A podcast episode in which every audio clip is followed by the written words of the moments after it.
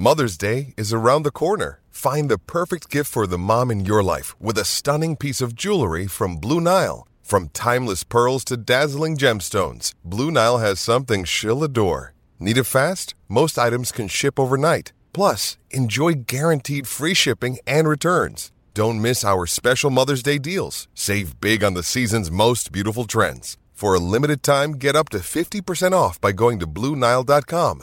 That's Bluenile.com. Another day is here, and you're ready for it. What to wear? Check. Breakfast, lunch, and dinner? Check. Planning for what's next and how to save for it? That's where Bank of America can help. For your financial to dos, Bank of America has experts ready to help get you closer to your goals. Get started at one of our local financial centers or 24-7 in our mobile banking app. Find a location near you at bankofamerica.com slash talk to us. What would you like the power to do? Mobile banking requires downloading the app and is only available for select devices. Message and data rates may apply. Bank of America and a member FDIC. I'm Andrew Kahn. I'm Ryan Zook. And I'm Aaron McMahon. And these are some of the Michigan Wolverines headlines from MLive.com this week. Please listen to our full podcast episodes as well, the latest of which covers Michigan football signing day. On to the headlines. Phil Martelli has had plenty of time to think these last couple of weeks. One thought stands out for the Michigan men's basketball assistant coach. Boy, we were playing great basketball, Martelli said recently. My prayer is always that when we come back that we can get that cohesiveness going right away because it's been special. Many Michigan fans are hoping the same. Wolverines are 13 and 1 and on top of the Big 10, but they haven't played since pounding Purdue on January 22nd.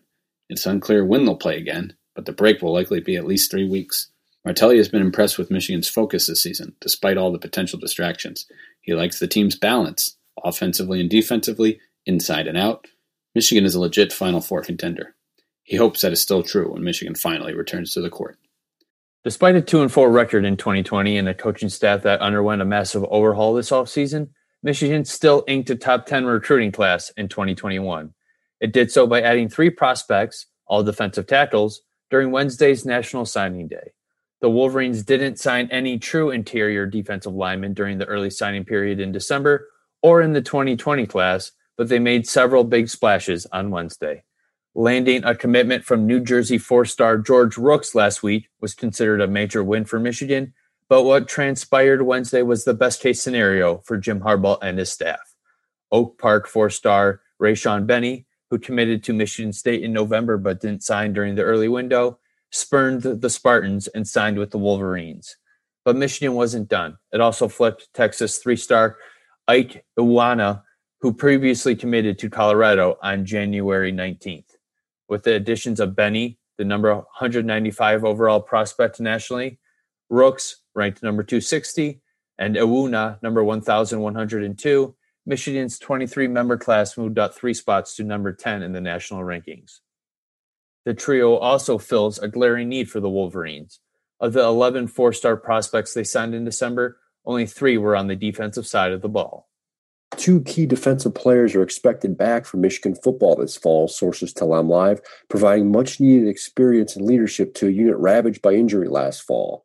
Defensive tackle Donovan Jeter and linebacker Josh Ross are both planning to return to the Wolverines for the 2021 season, utilizing an extra year of eligibility provided by the COVID 19 abbreviated schedule this past fall. While neither player has publicly announced their decision, Jeter and Ross have not entered the NCAA transfer portal nor declared for the 2021 NFL draft, which they're both eligible for. Jeter, a senior, has appeared in 24 games over the last three seasons. His most productive season yet came this past fall when he started four games and had 11 tackles, a pass deflection, and fumble recovery that he returned for a touchdown. Meanwhile, Ross's return might be as important, if not more, to a linebacking corps that lost Cameron McGrone to the NFL. Ross, also a senior, has played all four years at Michigan, but is choosing to take advantage of a fifth year after the NCAA said it wouldn't count toward 2020 eligibility. The six foot two, 230 pound Ross has 36 appearances and 10 starts under his belt, was named a team captain by Michigan in 2020, and has experience playing both inside linebacker positions.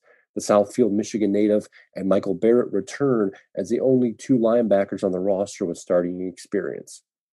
Michigan has carried its recruiting momentum into the 2022 class. After signing three defensive tackles in the 2021 class during Wednesday's National Signing Day to finish with the top 10 class, the Wolverines landed commitments from two 2022 four star prospects Friday morning.